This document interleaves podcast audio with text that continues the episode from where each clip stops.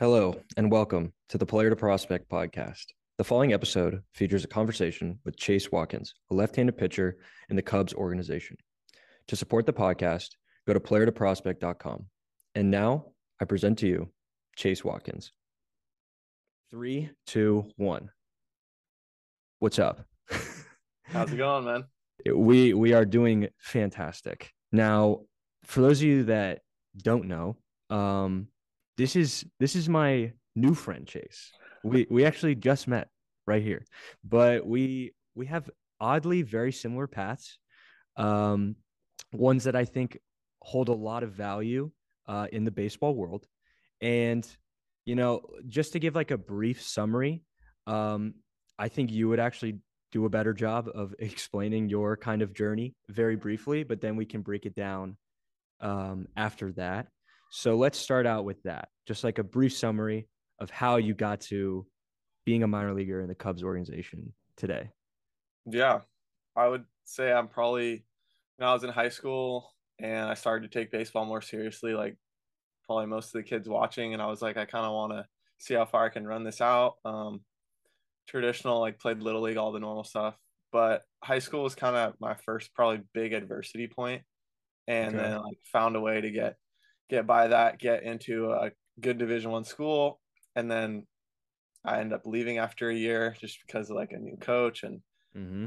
you know it wasn't like I wasn't playing. I got to play a lot, but I wasn't at the level anywhere near to like make it to pro ball, which is what I wanted to do. Right, mm-hmm. go to JUCO. Um, the season gets canceled, but I got to pitch a good amount, and then uh, Oregon State, which was probably like the most fun year of college for me, yeah. baseball wise and then had a like a decent enough year to get picked up by the Cubs.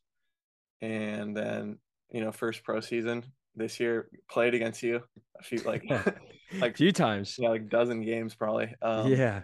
So, but yeah, like it's good to be on. I feel like I've like already know you just from like riffing before we started the live. So excited Dude. to kind of dive into some stuff. Yeah, I think that's one of the beauties of baseball just in general. This is a side tangent, but it's so odd how like you just you don't know you don't know someone for the first you know 20 some odd years of your life who's on like a very similar path and then they just cross and then yeah. it becomes like a whole new thing. And well tiktok too but yeah baseball like in general. Just like i think it's it's such a great thing um that we're able to do this. And you know, at, for the player to prospect podcast, I explained to you, but I, I guess I'll explain, you know, since this, this is like the first installment, is that I just want to give, you know, people like you um, kind of a platform to share the story that you have.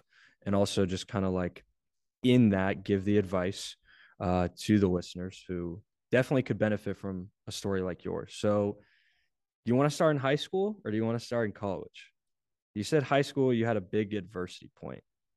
Yeah, I guess we can start in high school. Like, okay, it's not as interesting as college, but it's important because I felt like I was just like really athletic, but I couldn't transfer it into the mound. Um, uh, okay, yeah, definitely. And so like it was super frustrating, like all these people telling me all the potential I had, and then I would just go throw like seventy six, like as like a freshman or sophomore. yeah. Um, and it was like a battle. I kind of like was in on like watching like top velocity stuff, and I think that definitely set me back. So mm-hmm. I was like mm-hmm. jumping off the mound and stuff. Oh and, yeah, we can talk like, about that too. Oh yeah. my gosh. But you know, it wasn't just that. It was just like I didn't allocate enough time to be on the mound to feel comfortable on the mound. Like mm-hmm. unless you're a super super natural, like you need to like spend a ton of time on the mound to like make it comfortable, right? And I would get on the mound yeah. and it would feel foreign. Like I would have a really good catch play. I could throw I think I I hit like 90 from the outfield as like a sophomore. Oh, okay, yeah. So like I had a good arm, but then I would get on the mound mm-hmm. and I mm-hmm. would just like lose the sequence. Um, so like it finally clicked my junior year, and then I was like I hit like 90 for the first time, and I was like, okay. like I yeah, I went I threw I was literally throwing probably I was probably throwing 76 to 79 my sophomore year, and then I was like 87 to 89 my junior year. So like, oh, so that's a big change. Yeah, yeah, that that's crazy. a huge that's a huge thing. You mentioned one thing though that I think is really important to talk about, and that's comfortability on the mound. Um, I, even today, I'm sure you can agree with me here. We I mean, if you were to like do a, you know, um, run an experiment, right? It's like level of comfortability on the mound versus um, p- pitching performance. Like I, I, there's no doubt in my mind. There's like a correlation. Like if you feel comfortable on the mound, you're gonna just pitch better. Like that is, that is like, at least for me, that that is like something that is so tried and true. Like if I feel good on the mound physically, like it's just gonna it's gonna be better it's going to flow better. Like I'm going to be yeah. clear mentally, all, all of that. So I like that you talked about that because like you kind of figured out very early in high school that you have to get real comfortable with yourself on the mound. Um, did was there anything you did in that jump, in that sophomore junior year jump, velo wise? Do you remember anything like that? Yeah, uh, I mean it's like it's kind of the standard answer, but it was pretty simple. Like I I started lifting a lot for the first time that sophomore mm-hmm. year, and I just got a lot stronger and mm-hmm. I think I was just able to control positions a little better. Um, okay. along with a little bit of intent. Like I started, I literally was like doing the the old school pitching lessons that everyone shits on. Like I like did that for like a little. I was um, gonna ask, yeah. It worked like because at that point like I'd never thrown to like a, a radar gun before, like, like never thrown in a training session where I knew there was a radar gun. Like I knew how hard oh, okay. because like someone would randomly like gun at like some game or something. But yeah, and then like when you see the number and then you, it's like it's like learning intent. Like you kind of have to learn intent. And mm. a lot of people, I think that I've never thrown on a radar gun before. Like you put it there and then they like they throw and then they just throw harder. Like because it's like yeah. the feedback of what they're doing. Um, but other than that, I mean, I gained, I think I gained a good amount of weight. It was, there was nothing really that interesting aside from the basics of like. Okay. So that was your, your kind of big jump maturity wise, just physically, just. Yeah. Okay. That's interesting. Cause I was kind of on the opposite side of the spectrum where I was an early bloomer and I was, you know, getting big offers as a freshman, sophomore. Yeah. And that's why I made a commitment to a power five school, like as a sophomore going into junior year. And I was like, yeah, oh, yeah, I'm going to be fine. And then I hit the plateau. So it was very, very different from your kind of like experience. Um, but then, uh, so when did you commit to Cal Poly? Because that was your first school. Yeah. Right. That so was, when did that happen? That was, um, I pitched my junior year. That was when I started to get interest. Mm-hmm. And I committed, I think like once like school started my senior year. So like after the summer, okay. like but like right as school started. So like it wasn't. Yeah. It was definitely late, but it wasn't like crazy late in the process. I guess for like mid majors. Could yeah, definitely could have been later for mid major for sure. But okay, yeah, that's how that went. Okay, so then let's fast forward to Cal Poly because I've seen from your videos that the experience wasn't great. Do you want to walk through walk through that, just starting with the fall? Yeah, uh, well, yeah, the fall was really interesting because it was like I don't know. Sometimes when I'm in a really brand new area, I didn't have it happen with the Cubs, but when I first went to Cal Poly and when I first went to Oregon State, mm-hmm. it's like it took some time for me to like settle in and like play to my abilities a little, find a um, groove almost. Yeah, and so okay, but I I hurt myself. I was and I was playing rec basketball too, and I like yeah I saw that really bad. Um, like right away. I think it might have been I'd we'd pr- maybe practice like it was like my first or second bullpen, mm-hmm. and and then so obviously like my image of what my makeup was to the head coach, yeah, was just like a terrible first impression. I guess it's like, so it hard. That's so hard because for the coach, it's like it's the last thing they want to hear a player tell you them like that you got her playing rec basketball. But it's just something like you you just think oh i'm not going too hard or like i'll be fine.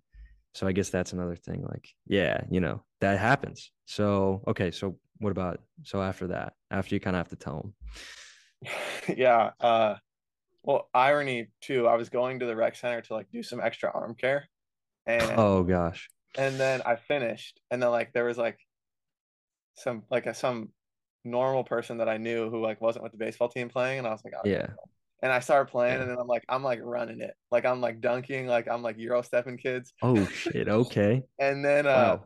and then there was this other kid that was going kind of hard too, and then I was like in transition, and it happened, but mm-hmm. so, but it was like that was like a, it wasn't like your normal ankle sprain. Like I fully tore a ligament. Um, oh jeez. And I couldn't walk for over oh. like ten days. So like it was like really serious actually, and that's why I honestly don't think I like fully healed for like a year. so like, like, did you seek treatment? Like, so how'd that go? Did you seek treatment? Well, yeah, like I I I did a ton of different stuff on my own. Then there was a whole other thing about how I wanted to rehab it because I've always been more uh, holistic. Like if you look at, I don't know if it comes across as TikTok on that much, but like I'm more like organic, like holistic, like outside. No, I get that though. I get that. Think, thinking, and so like I'm like the amount of stress and damage I did to my foot is not going to be. I'm not going to get back to the level I was by just like pushing a band with my toes and like I yeah. Like I see what so, you're saying. I see what you're saying. Yes so I wanted to do other stuff kind of and then like that was even more butting heads like this this kid just a problem like he hasn't even pitched yeah it's tough because their school has a fixed somewhat fixed way of doing things that they believe works and then when a different opinion comes in it's kind of hard to not feel like they're getting a shot at their ego i it's it just happens yeah so a really good way of putting it it's a it yeah it's an odd situation some some people are a little more open but uh in my experience too, like that was not the case. I'll just very briefly go over how my thing went. Basically, with TOS, I, I don't know if you're fully aware of what TOS does, but I basically had that. I basically had like physically induced yips. like it was bad. And everyone thought I just had, you know, the Y word. And I was like, no, there's something wrong. Like there's definitely something wrong. We got to do something about this. And we didn't have a official trainer until the December of that fall. So we had like a, a grad assistant who, you know, loved the guy, but he wasn't a like full blown trainer who knew his yeah. stuff.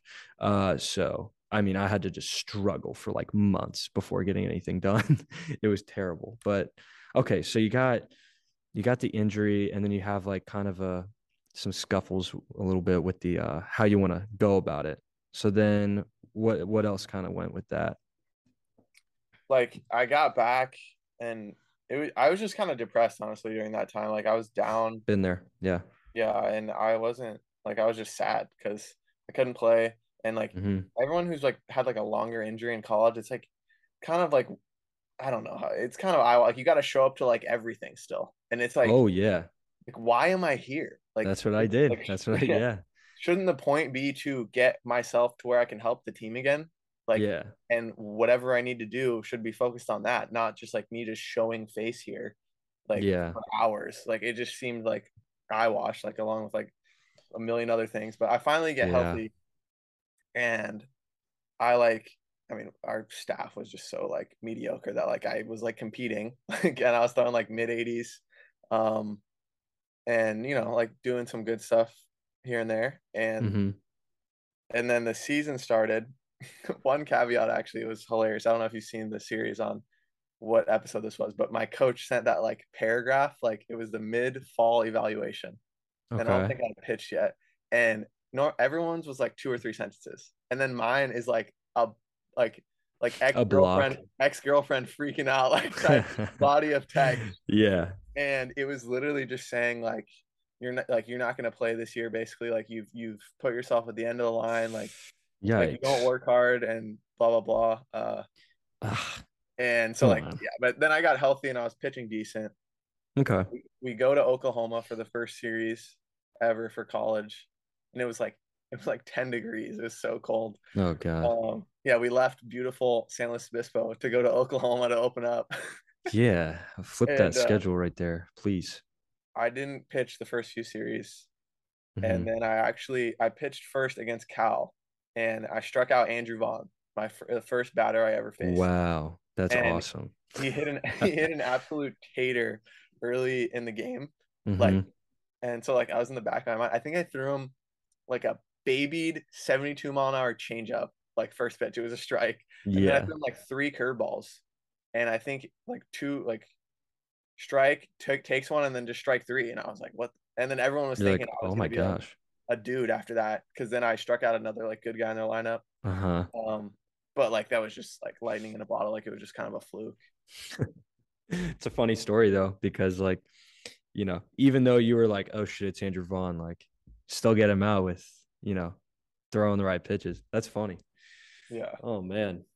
Okay, so I mean, how did that season go? Or at least, you know, for you, how did how did you how did you think that season went? I mean, I think all intents and purposes, it was probably a successful season. I mean, I was healthy for the season Mhm. after overcoming a lot, and then uh, so they they gave me a Tuesday start after that. I just walked the house. We were playing Bakersfield. Yeah. Uh, don't pitch again for like three weeks.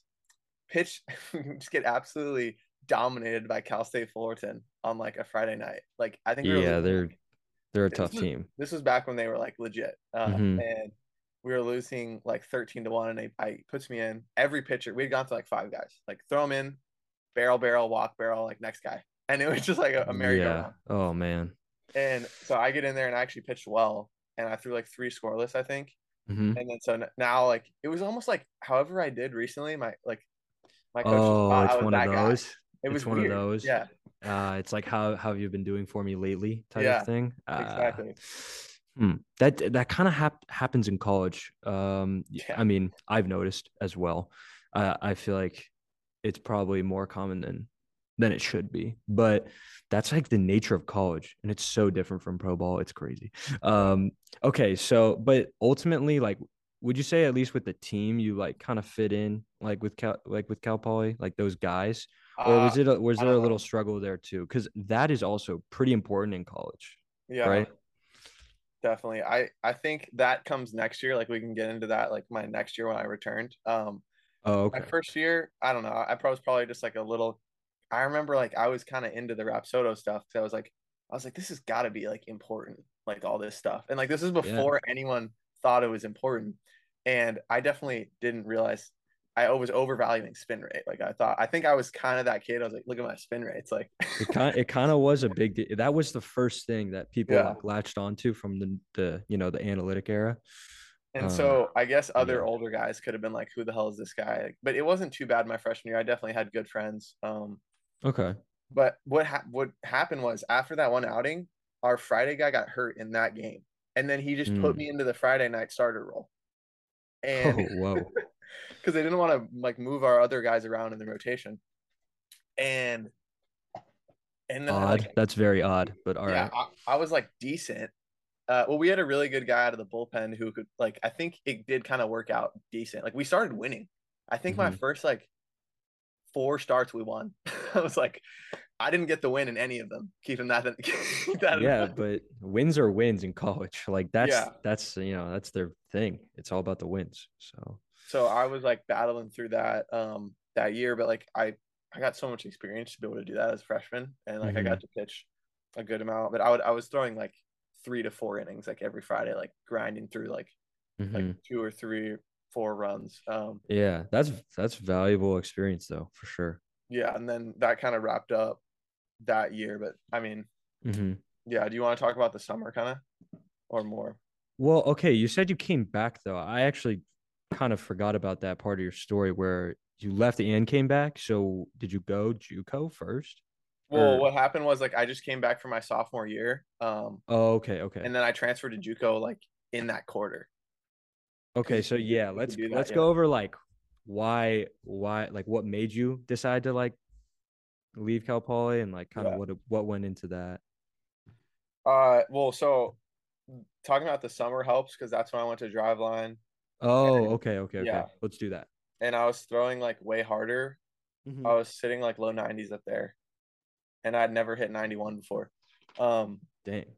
so I don't know like what the hell happened, but like I was kind of just like learning again. Mhm. And then our pitching coach left in like the middle of the summer, I think. And so we didn't know who we were going to get. Mm. And then we get a new pitching coach who was like the hitting coach at Nevada or something. Like it was just like I was like, what? Yeah, you were kind of like, wait, huh? Okay. And like I'd already built that relationship with the first coach who it's like important like the It time, matters a lot. Yeah. It yeah, it um I mean, if your head coach isn't the pitching guy, then your relationship with your pitching coach is almost more important than with the head coach as a pitcher. Yeah. Exactly. Yeah. Okay. Well, that's tough. So, And they weren't like I was big on at that point I'm like all bought in on plyos now, right?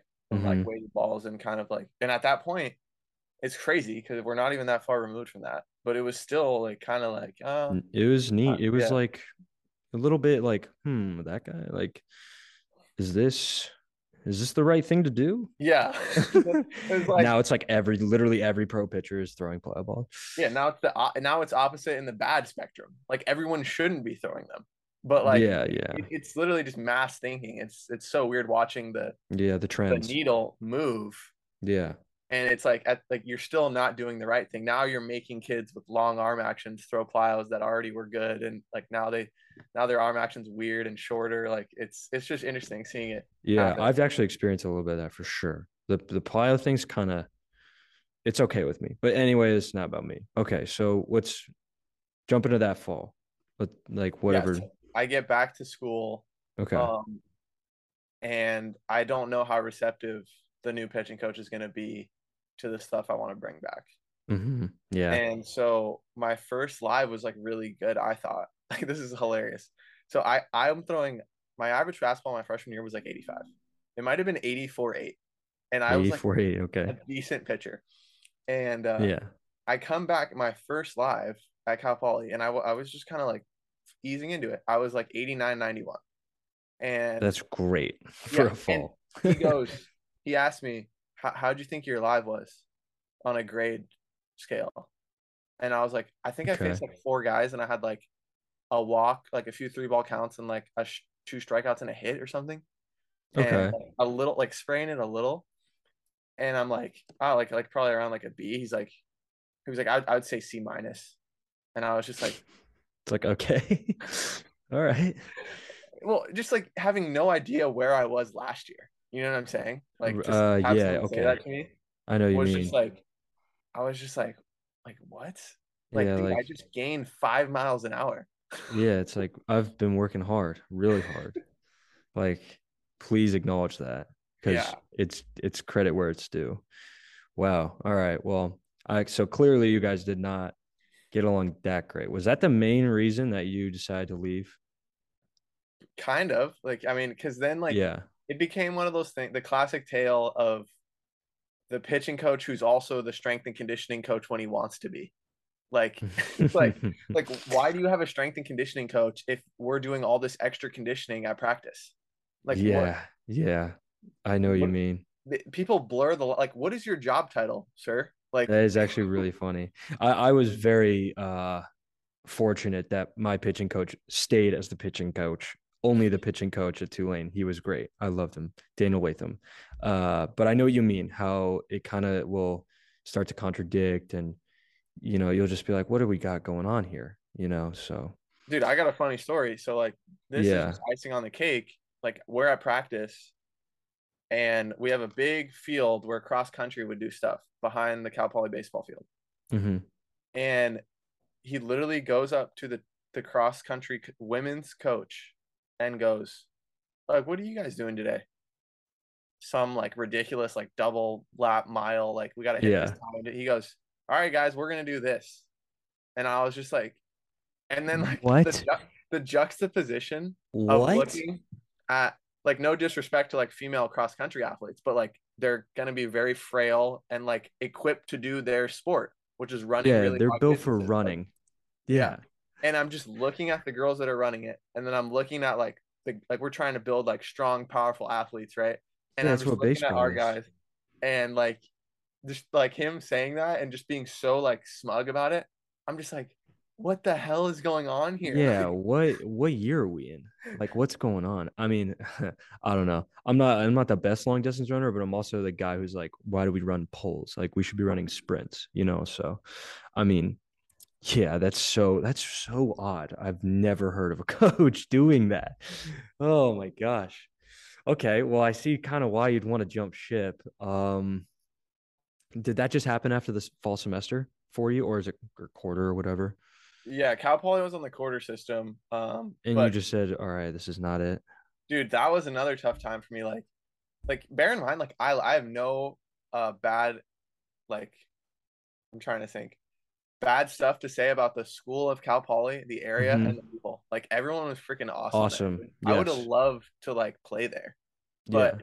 like the sheer like ridiculousness of like the player development stuff, like how much yeah. there was left to be desired, was insane. And like mm-hmm. it was just like I was just, especially when I'm we go play UCSB and I'm looking at all the charts they have, like what they're trying to do as hitters. Dude, they are advanced. And it's like, oh, no wonder they hit like 150 home runs that year, or whatever. Mhm. Um, it's it, it's just ridiculous, you know, the practices. You know, I'd get so frustrated, and I had like Yeah. an internal battle because I wasn't paying anything to go there.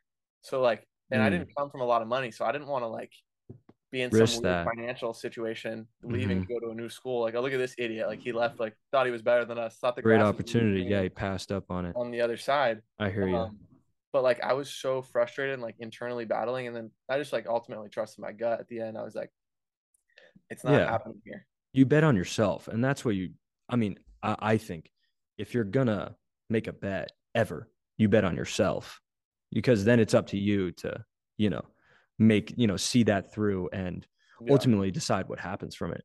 To me it sounds like you were a little bit ahead of the time uh where the player development side was like not necessarily the most important thing for most programs.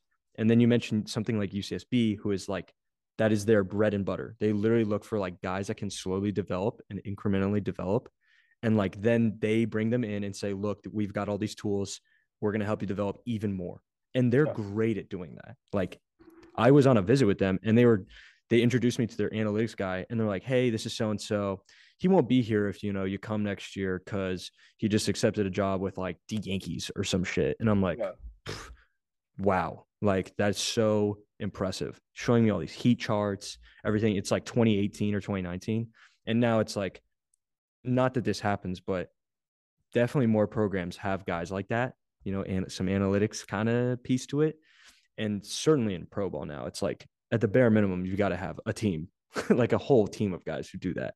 So I think, I mean, it's that's funny because, I mean, again, since you were like kind of ahead of the time, it just didn't like that that player coach like relationship just couldn't be met in the middle because there wasn't like there wasn't any like congruency of like philosophy, you know. So that's where it gets tough, like the old school versus the new school player versus coach. So I mean, that's also the beauty of JUCO. I know I'm going on a tangent, but that's kind of the beauty of JUCO is you can pretty much do a little bit of like whatever you want. I don't know if that's what you experienced, but I got a lot more freedom in JUCO. You know, so I love that about JUCO. Where did you go again? You you went to a JUCO in Florida, right? Yeah, I went to the College of Central Florida. Okay, how'd you enjoy that? I mean, you were there for a year. Yeah, I mean, as soon as I left, like like went in there and said I was like quitting the team at Cal Poly, like I felt like an immediate like weight off my shoulders, like Yeah. deep breath, because I had I already knew where I was going. I'd already basically kind of committed to College Central Florida. You had an okay, yeah, Col- College Central Florida is legit. Like they went to Junction. Florida. JUCO, yeah. Their coach, like Nate Pearson, was like the guy who put them on the map. That I don't, I think he's in the big leagues with the Blue Jays, but like he Yeah. was like the first round Yeah, he pick is. a few years ago. Mhm. Um, and Marty, Coach Marty Smith, like dude, the complete like juxtaposition. Like he used to be like he is on a podcast saying, uh, I was like wondering why, you know, like we, we would spend so much time doing first and thirds at practice. And like I looked back at how many first and thirds happened during the year. And it was like, and it happened once. That's it's like- that's so funny. He's like, Oh why are we spending half of our practice time on this? Um, Yeah, and you know, he, he he's all bought in, like he knows Kyle Boddy or Cal Bodie. Mhm. And uh, like, yeah, it's super cool. And so like that was like an amazing fit. Like, cause I didn't necessarily I wanted like, okay, let me do whatever I want. Like I let me do all my own shit. But at the same I wanted guidance from people I trusted. You know, it wasn't like I thought I Yeah. knew it all. And that was the perfect balance. Okay. Well, that's that's all you can ask for out of a JUCO, and I guess opportunity to play. That's like the main thing too. You already had some experience um, your first year, but did did the experience at JUCO in terms of like pitching and the competition did that help you go up a level too? You would say. Yeah, the Florida JUCO was pretty crazy because like I, think know that- it's highly competitive, right? That was before Eric Eric Sim came on the scene and like JUCO kind of got like now it's like cool almost like like Oh, like re- yeah. they rebranded it For And, sure. uh, like the first guy we pitched was like it was like some middle of the conference team and the guy like it was their starter he was like some small righty and he was throwing like 96 and we were like what the heck um but like little did I know like that was fairly common like not like it wasn't like that out of the ordinary um and Yeah. so I got to face a lot of I pitched really well like I actually had like one bad outing but other than that and I got to throw like 30 innings before the season got got COVID thing um so oh wow, yeah. Like I got to throw a, a good amount, and I definitely like Mhm. a lot of people I'm still in touch with, and a lot of connections from through the coaching staff and people I met there. Um, like I still talk to the head coach and the pitching coach. Um, Yeah, that's actually funny you mentioned that. I probably still talk to people from my JUCO or more people from my JUCO than my first uh but you know, Santa Clara. That's so funny you mentioned that. I didn't even think about that. Um okay, so from there, I mean, you went you went to Oregon State uh after that year, right? Yeah, 2021, and I was at the JUCO Okay. 2020. How did how did you uh how did that recruiting process go for the COVID year? I know that's kind of a unique scenario, but still it's coming out of JUCO. How did that work? Yeah, so I was thinking I was gonna go to a few other schools more in the southeast, but hmm I had played at Oregon State before for summer ball, and then uh, there was a scout who knew the coach at Oregon State, and then Oregon State Mhm. coach reached out to that scout about left-handed pitching. Do you have any guys? And then like hmm it was really quick, and then he just called me, and I was like, and then like the money worked out, and I was like, yeah, I'm going here. Yeah. I mean, they're they are a great program, and that is kind of how it works. It's just having the right guy suggest you when a coach is asking that guy for players. Like it's crazy. So, I mean, yeah. Um, how close were you with that scout in particular? You don't even have to name him, but like, did you just like, like how well did you know this guy? Not that well? maybe like one conversation. Exactly. That's what I'm saying. Okay, because I don't know if you it doesn't even matter if you saw my video or not, but I hadn't like two no one at Tulane had even seen me um at all. They had just seen video that I had sent them in emails. And then Yeah. I was the one who was like, Yeah, I'm going over there. I'm literally gonna take a flight out to see the school in case, you know, they want to give me an offer in March or whatever of my JUCO season. And then after a nice little visit, talking with the coaches, everything went well. They literally called me and were like, "We heard great things," and I was like, "Who'd you fucking hear great things from?" Yeah. But they were so good, I guess, that they were like, "We're offering," and I was like, "Huh?" I was like, "Just based off word of mouth, like that's it." Like it's really that simple. So, I mean, that's another thing too. Is like, if you know, if you're gonna be a kind of player who's just like pisses off guys, or you know, I don't know. I feel like it, you know, a good first impression or just a good impression in general is, can go a really long way in the game of baseball. Yeah. Um, but I mean, that's really nice how that worked out for you because obviously not everyone gets you know high level interest from like bigger programs. So that's uh, I mean, that's like that's rare, and I'm sure you were just like so stoked when you heard about Oregon State. So I could I could see it and when you were talking about it. Um, but then okay, so I don't know if you want to talk about you know your experience at Oregon State, but um, I think that would be I would like to hear about that because I've heard you know really good things about Oregon State. Yeah, I think so. Obviously, Pat Casey was not there when I was there. He had just left like a year or two prior, Mhm. um, and he kind of built the dynasty. Um, Yeah, he did. so, but our coaches were two former pro ball coaches, and our head coach was actually the catcher on the back-to-back Natty team. Oh So- wow. Yeah, and he's not that old. Like all of our, that was main thing. Like as I'm not trying to like, like dump on the old heads in baseball. Like, but like, like we had such a young coaching staff that was like so full of like energy and Mhm. like was so close to the game, like so close to the game. Because it's almost like every year you're out of the game, it's like ten years. You Like can a- lose touch very Yeah, quickly because the yeah. game changes and it's changing faster now. That's it's like big dog thing. years or something like because like you'll have a Yeah. coach like and then when you're out of the game for so long you're just completely like you know you're on your own deal but like these guys were very Mhm. down to earth like very personable like ultimate like players coaches like That's great. coaches that That's like so great. that you can go like golf with like on like the off day or like like just treat you like men you know It's very pro style, honestly. exactly yeah Yeah.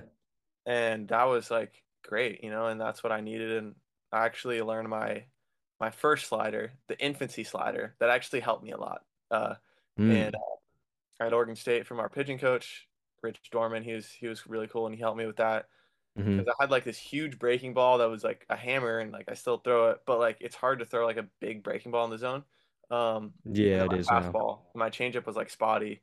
So like slider was just like, oh, I'm like it's one zero. Like I'm just gonna throw a slider. Like, and it was like Mhm. it gets a lot of swings too, um, foul balls. Like it just gets me back in the count. Or it's now I throw a different slider, but uh, it worked for the time. And I mean, yeah, I have pretty much nothing but good things to say. Like I didn't even I don't even think I had that good of a year, but it was pretty fun. I only threw like 36 innings. Like we had a loaded pitching staff. Um, they wanted me to start initially. Like when I came in there, like I kind of got Mm. recruited as a starter, and I just like wasn't that good in the fall. Like I just same thing. I wasn't comfortable yet. Like I didn't get to settle Yeah. in.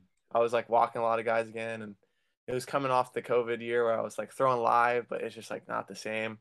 Um, Do you think there's something in that, in like the getting acclimated sort of period? Like, is do you, is there anything you remember doing, or like um, any like moments, uh, things you can like look back on and say, oh, this actually kind of changes how I feel about like showing up every day.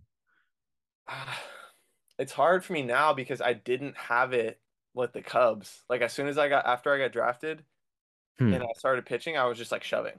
And I was like like normally like the other Yeah. places I would go, it was like a like a learning period. Like once I was in a new environment, I was like, oh, I got to impress this guy. Like this guy doesn't know me. Um, Do you um or did you come into the pro, you know, scene with the Cubs with kind of like the idea that you may need to a- take time to acclimate, like that it's possible?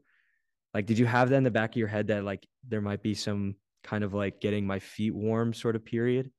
not really. I mean, that might have been it that you just said, like, all right, I'm here now. Like, let's start doing well now. I don't know. For me, I've had that where I came into a new scene and I was like, all right, like I knew that it's happened before where it took time and it might take time again to like get to like where I'm, you know, real comfortable. But I don't know, that's like a psychological thing. That's kind of that's kind of whatever. I don't know if there's anything that you did. It could just be time. It simply could just be time, you know, for every diff- every place is different anyway. But that's funny that that you know you had to kind of get your feet wet, get acclimated, and then you were like, all right, yeah, I'm dialed in. Because like I feel like that's common.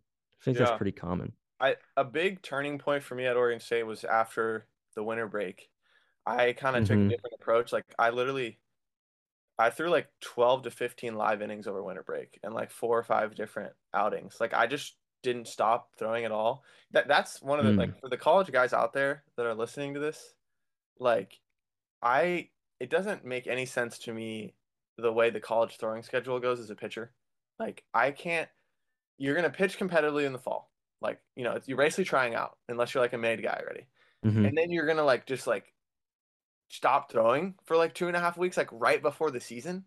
Like, and then you come back and you have a few weeks. Like, like to me, my word of advice would be to keep throwing, use that time to work on whatever the heck you couldn't do in the fall. Like whether you couldn't throw your your breaking ball, like or you couldn't, you know, throw strikes, or you couldn't Yeah. throw like your fastball up for like put away. Just use that time to work on that so that you just hit the ground running as soon as the season starts. Yeah. Um, Especially if you're not in the position where you want to be Yeah. with those fall exit meetings. Yeah, So- because I, I came back and I was like, everyone was like, whoa, like it's kind of different. Like I just had a different, like I had the confidence of like, I know like probably most of the people didn't do what I did in the that winter, and so I felt entitled to perform well before the Mhm. season. And then It's I honestly like an edge. It's Yeah. like a competitive edge. Like you kind of knew, like, oh, I'm 12 to 15 innings more into them or into, you know, baseball, into pitching than they are on the year. So I should be doing better. Like it Yeah. makes sense. Um, I kind of like that actually. I don't think I ever did that. I might have done like a live here and there, but never, never that many innings. But I actually like the idea because I, I agree. It doesn't really make sense to like slow down when you should be ramping up. It's, the season is just so soon. Like anyone who's Yeah. already had a season knows you get back to campus, you dilly dally with like individuals for like a week or whatever, and then you like Mhm. have a practice, two, three scrimmages, and like then you go on a plane to go play somewhere. Like it comes Yeah. quick, and so I I hate feeling like the game is rushing me. Right? Like I don't like that. Oh yeah. Mm-hmm. Yeah. So I mean, definitely in terms of like scheduling, um, the you know, the schedule being too fast, too much, too soon, like that can suck. But then also like on the mound, like that was a big thing for me too. Like slowing down the mind too. We can talk about that um in terms of like spe- pitching specific stuff. It applies to hitters too, but Um, okay, do you want to get let you want to get into like the first season because the first full season of pro ball, I feel like this is this is a good thing to talk about just because like you know we have we literally played in the same league. But okay, you were drafted in ninth round. Yeah. Ninth round, out of that, and it was out of Oregon State. Yeah. Okay. Um, do you remember what that day was like? Just want to know because I remember my day very vividly. Yeah, it felt like it took forever because, like, because especially since that's rounds two to ten that day. It's two to ten, yeah. Is uh, I was just like, Jesus. And then like, yeah, just looking, you know, like, just watching. I knew I was like probably gonna go around like six to twelve, but then okay. so like every time like six seven came, like, but like I was kind of like getting like, oh, like let's see, like, and then mm-hmm. like you see people taking like where you were kind of wanted or something, and you're like, yeah, you or it might be a guy many... in your position too, and you're like, exactly. You're like, yeah, because you're, you're looking at the teams that you know want you, and you're looking at how many pitchers they're taking. Mm-hmm. Um, yeah, and you realize how many good baseball players there are in the world, right? Like, oh my gosh, every year, every year there's one of these, and you're like, oh my gosh. But yeah, I mean, it was pretty cool, and then, and then I think I just like golf, like I, we did it, we did the thing, and then I just like golfed with my dad because like it was over in like the afternoon, and then and then I think I like lifted mm. like the next morning, like not to be like Mr. Hardo, but like I was like, uh, I like, yeah, I mean, like, oh man, Mr. Like, Hardo, be like the guy that's like, yeah, there was 270 picks before me, you know, like, like yeah, oh my god, pay. dude, yeah, we there was a high, uh, high round guy like earlier this week who was like, oh yeah, I remember every name that was taken before me, and I think about them every day. every night every night. I was like, I shut up, bro. I was like, shut up, bro. You were taking so high. There's not even that many names. Like, get out of here. He was obviously fucking around, but like, still, it's just it's funny. Um, I love that though. That's that's awesome. Um, I mean, dude, I was literally on the phone like college coach when when I got taken. It was so funny. We were talking about going back to school, and then he was like, "All right, you just got drafted. You should probably uh, hang up the phone." And I was like yeah. Uh i'll call you back. Yeah yeah and yeah the, it was it was odd but um okay what one of the main things i wanted to ask you though because obviously there's a jump from high school to college um but did you notice a bigger jump going from college to pro so far? Or because obviously you know levels are very different too yeah. um at least in the first year like what was that jump like for you? I mean, I don't, once I settled in, I didn't really feel it's it's kind of like you're you're playing against a lot of kids that are the same age that you would have faced in college, you know, mm-hmm. like yeah. for the most part.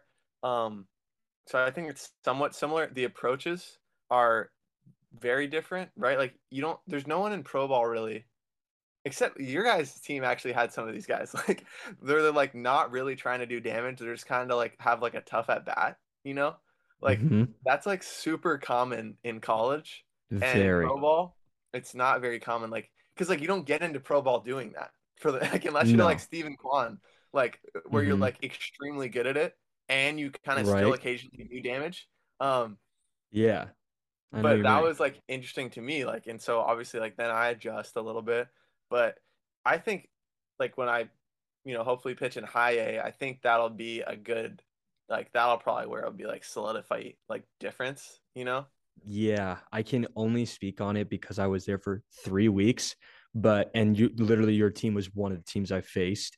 And like you said, low A, I would say three quarters of the guy I faced this year are swinging out of their shoes, like just yeah. trying to hit something in the zone hard. And like that's, I guess that's a fine approach, but it's definitely not what I saw in high A. Like really? just in that short time. Like I definitely saw guys who were looking more at quadrants, more you know, in spaces. And then if I threw it in that space, it was like they're jumping on it. Like less mistakes for sure.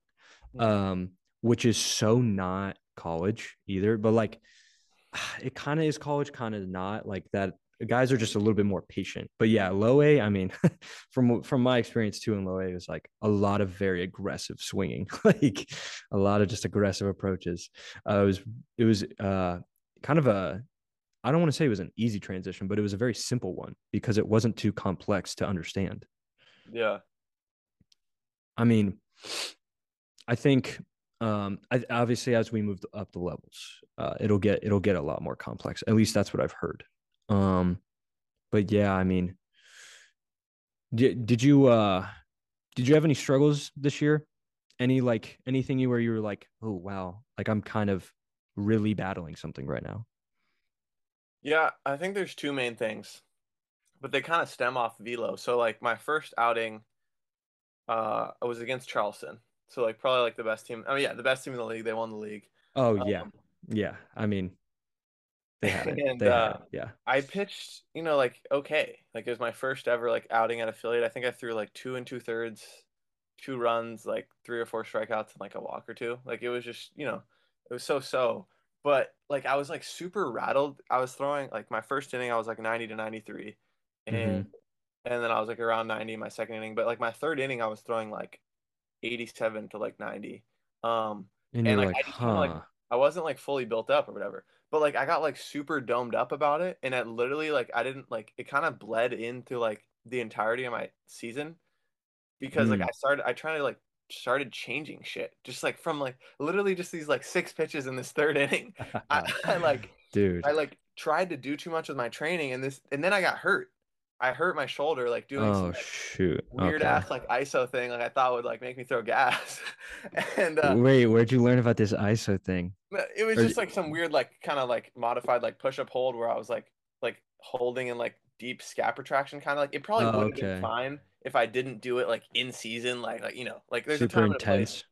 Yeah, a time and a place for everything. Okay. But like, I got rattled because I like, but little dude, and then like fast forward, and I'm throwing fucking 87, 89 like in the middle of the year, and I'm like, dude, what the heck is going on? Like I haven't thrown this slow since like, like high school kind of. Uh, yeah. Uh, and, but like in reality, like my first outing when I was 90, 93, like it would have been fine if I could have just done that the whole year. Yeah, um, oh for sure. Like, but I was like trying to get ahead of myself, and as much as that can help you get somewhere, like it kind of I feel like that hindered me a little bit this year because. Oh my gosh, yeah. Because I mean, I, I got going, hurt actually. because of it, right? And then like I kind of, mm. I was just kind of spiraling. Like the Cubs were telling me some stuff, and then like that's kind of not what I had been doing, and then like and then I was like throwing slower, and then right at the end though, the last like four weeks, I um I actually did a mechanical analysis thing with Tread. Like they have like a one time thing. Mm-hmm. And that like really helped me and like my velo went up like two miles an hour on average. Like I was like averaging 88 at the end of the year and it was like I was like, bruh. And then I like started yeah. like around like 90 point, like whatever, like which was like fine, like like for mm-hmm. the end of the year because I was like, thank you. Like now I'm like not like freaking out as much. Dude, um, yeah. So but that was like the biggest struggle. And then but I mean I pitched well this year. I think I had a three if you include the postseason, I had a three two five ERA and like a Ever, everyone will take that. Everyone in my org would for sure take that. Oh my god, we struggled this year. Yeah, like, so like I learned a lot about pitching with like subpar stuff at, at you know. I mean, yeah, that is definitely something, at least for me, that I had to deal with this year too.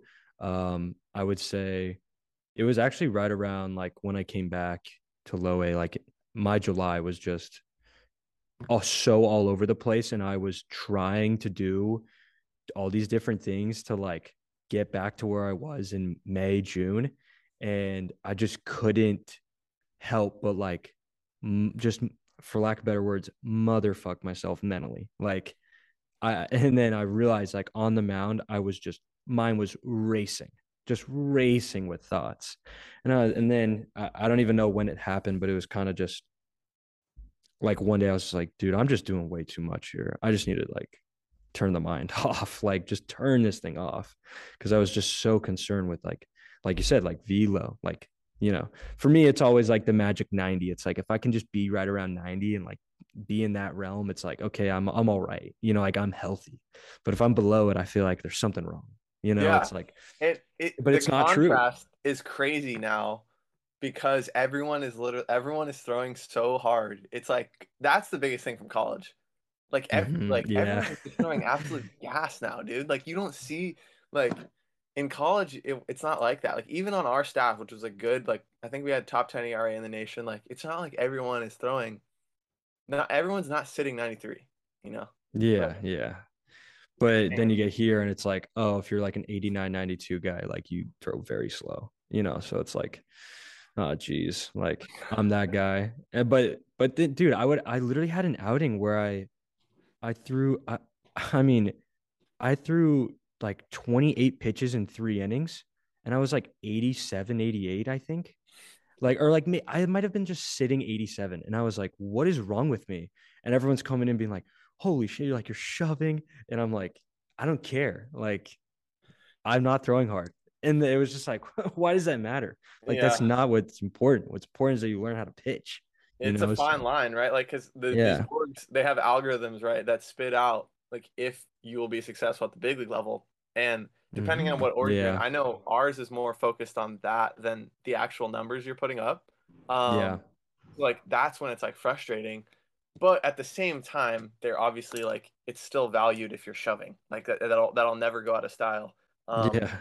And so, and not necessarily sho- like shoving in the sense that like you're getting swing and misses, you're punching guys out, and balls aren't being hit hard in the air off you.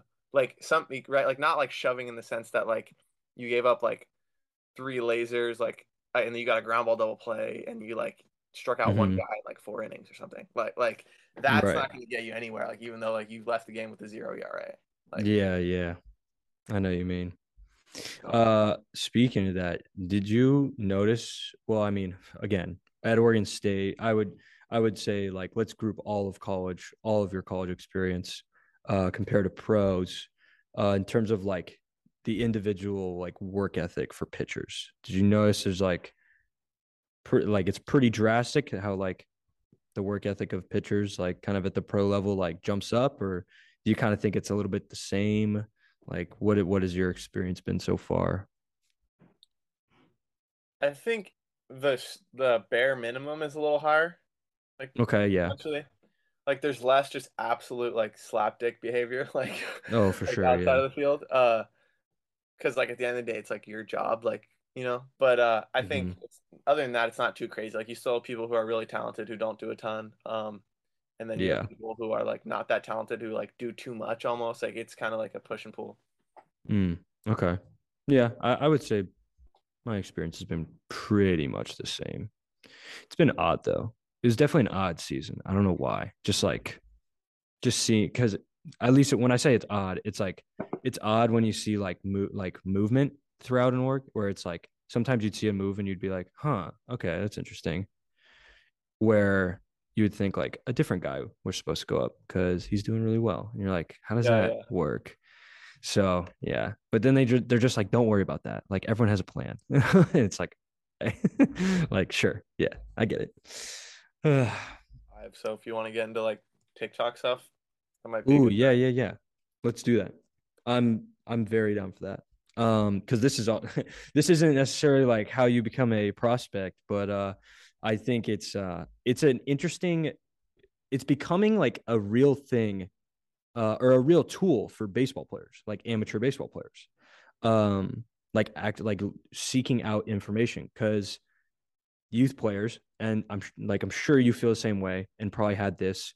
Um, do you just feel like the instruction that you're getting wherever you're at just isn't enough or you're just maybe you're being neglected you know yeah. and um TikTok, like a, a platform like TikTok or even like YouTube, there's so much great information out there.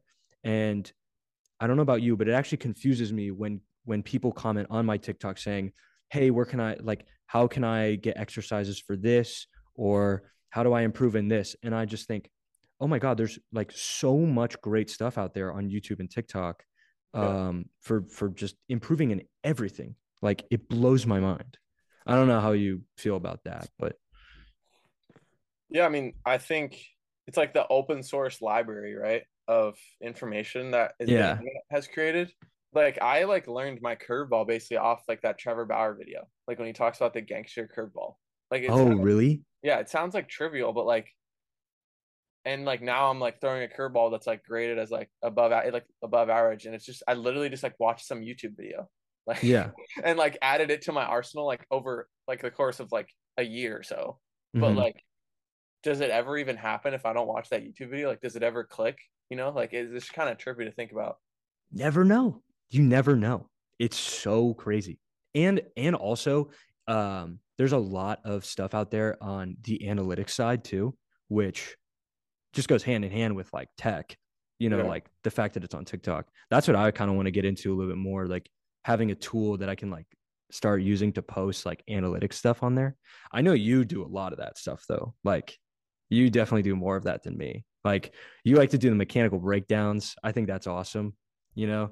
And I I mean that that's like it's crazy that there's actually a platform where like guys like us and you know youth players can like literally collaborate.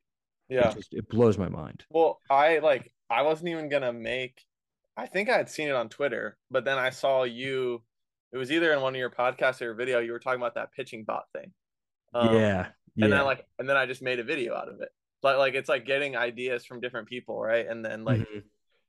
collaborating to like make the content on the platform as a whole better. And Mhm. so I think uh that's just the beauty of it. And you know, TikTok like one thing that made me create a TikTok was I would be so much free time and I felt like I can do more than just baseball. Like I want to have like something I'm working to. I want to have like for lack of better terms like a side hustle.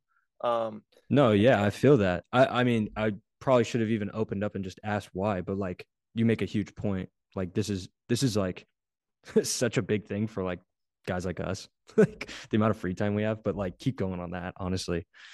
yeah, and so like but I would be in the clubhouse and I'd hear like like Chrissy wake up. I just hear all these TikTok sounds. Yeah. And, like, There's so- everyone- all the time. all the time. Everyone's on TikTok. Like no one's on Instagram anymore. Like Mm-mm. and TikTok is just growing super fast. Um, so I was like, and then if you look at the way the platform is kind of designed, it, it still has a stigma about like it's like just a dance like weird app or whatever, like from like when it first started. yeah. But like it's so easily like it's easily abused. Obviously, like you can just keep scrolling, but like it's Mhm. easily it's a good way to deliver content in a video form that's not YouTube, right? Yeah. And so, and then you can't grow on on any other app like you can grow on TikTok. Like from That's from my very true. Like Very the, true. The rate. Totally. Um, I've seen uh, at least kind of the general trend is like people get bigger on TikTok and then they take it over to another platform like a YouTube. Have you thought about like wanting to do that? I don't know quite yet. I mean, like maybe if I got like big where I could like outsource that, like Mm-hmm. but I kind of want to just post like twice a day on the weekdays and like just do that for as long as I can. Because when I grew the most, I was I did a 30 day challenge. I Mhm. posted three times a day, and I only made it to like wow. I only made it to like day like 23, and I was like, this like shit was going on this season, and like, Yeah. but I did that, and that's when I went from like. I think I had like 2,000 followers, and then I was like, I'm at like 6,000. I've been like kind of, it's like slowed down a lot because, I, like I said, I think they changed something with the algorithm. Um, but yeah. it's so funny like it's gonna happen for you so well you even you did kind of find that series with uh what a college what oh, a, the ideal well, college yeah. baseball recruit. that, that like video was kind of doing well and then Yeah, like it you, did make, do you well. make part two part threes of that like i when i first made the uh i think it was literally i was doing a live or someone someone said top five jucos and i just oh made that yeah. I just made that video and then it blew it blew the fuck up. And then and then I just made top five like everything. And it just Yeah. kept blowing up because I saw those series. Yeah, like like the top top five D threes. Like like no no hate to D three. I didn't even know who these schools were. I just typed in D three Yeah. rankings and went like this and picked. Yeah, picked you're like, all right, all right, all And right, then here we go. These people freaking out in the comments, like, and it makes the video go viral. Um, but like Right, that right. a purpose because I'm getting my like as much as like that video really is giving you no value. There's so many other videos on my page that have like maybe they have like a thousand views that like have a lot of value in them, and like now Right. Baseball player X is gonna see that video. You know? Dude, that's the funny part about TikTok is that you kind of have to get in that like you have to get in the the flow like with trends so that you can attract the people to the valuable content. So it's like you kind of have to do some of that cringy shit a little bit and you're like, damn it. But But- but, then again, yours was like yours was like pretty meaningful where it's like, oh Yeah. yeah, like this is cool. We're bringing light to these programs. Like, yeah, I like that. I think the series is over trends. Like I follow a dude, uh, his name's JT Barrett, and he's like a content guy. He's oh like, yeah, yeah, yeah. Yeah, who that is like totally. makes series, and that's when I first started that series of uh Yeah. that was really cool because like to me i know the events and how they went right and i've told them to so many people Yeah. and they're not that exciting to me anymore but like seeing like i think one of those videos got like 60k it was like Mhm. part two or something Mhm. um and i was just like dude this is sick to see how many people like actually care about this you know like it's because it, it actually like even though you've told it you know the story like the back of your hand like i'm sure jt has said it like people gravitate towards that because it can actually apply to them as well. Yeah. Like they can learn from your stories. So i mean i actually definitely saw that tiktok video where he said make series and now i have just a whole notes page about different series that i want to do. I haven't even tapped into that. The ideal baseball recruits one that's just the first of like seven or eight that i already have. Yeah. I'm not even done with that one. I still got to make a lot of videos for that one but there's so many. But i mean dude yeah we'll, we'll definitely have to like talk about this uh like talk about that whole tiktok thing. I'm sure we'll do something once i get a thousand followers uh like lives uh we'll definitely need to like hop on a live soon too do stuff like that. Like if you're a youth baseball player like follow us on fucking tiktok so you can hop in the lives and ask us questions because like that'll actually be useful if you want to hear from us. But i mean yeah. I don't know, but I'm just thinking of like in my shoes, if I was a high school me, freshman year, high school me, uh-huh. like it would be so sick to find something like this because you can't reach like Trevor Bauer puts out all this great contact, but you can't reach him. like you like can't you, you can't reach him and like you can reach us because um and like eventually like maybe it'll be harder to reach it probably will honestly like if we keep posting consistently but like at least if you're seeing it now like you you can just yeah you know Like- some random kid can like get my attention basically like through TikTok because like yeah we just started posting so recently um and uh-huh. I think that's pretty cool if I was like if I was in high school I'm just thinking about how I would have approached it you know Yeah, and it's fucking free. Like we don't charge for the advice we give. We just post like videos. Like we just put videos on TikTok. We're like we're not even selling anyone anything. We're just trying to like help, you know? So I mean, that's uh, again, that's the beauty of TikTok. That's what I love about that platform. Um shoot. I mean, I know I know you got to get you got to wrap it up uh right around 5 here. So we'll we'll just call it there. But that was that was awesome. I really really appreciate you like coming on and like you are the first you're going to be the first episode. So like that's pretty exciting. Um you know, I mean, I guess we'll just we'll just wrap it up there, you know, and we'll have you on soon for sure like at some point in the future too. Got to. Absolutely. yeah so, I mean we'll, we'll we'll figure it we'll figure that part out but yeah it was Yeah. definitely fun yeah. some of the stuff up All right. Well, I'm I want to talk to you, you know, after we say goodbye, but just for the podcast, we'll say goodbye right now. So, thank you, Chase, and I'll see you.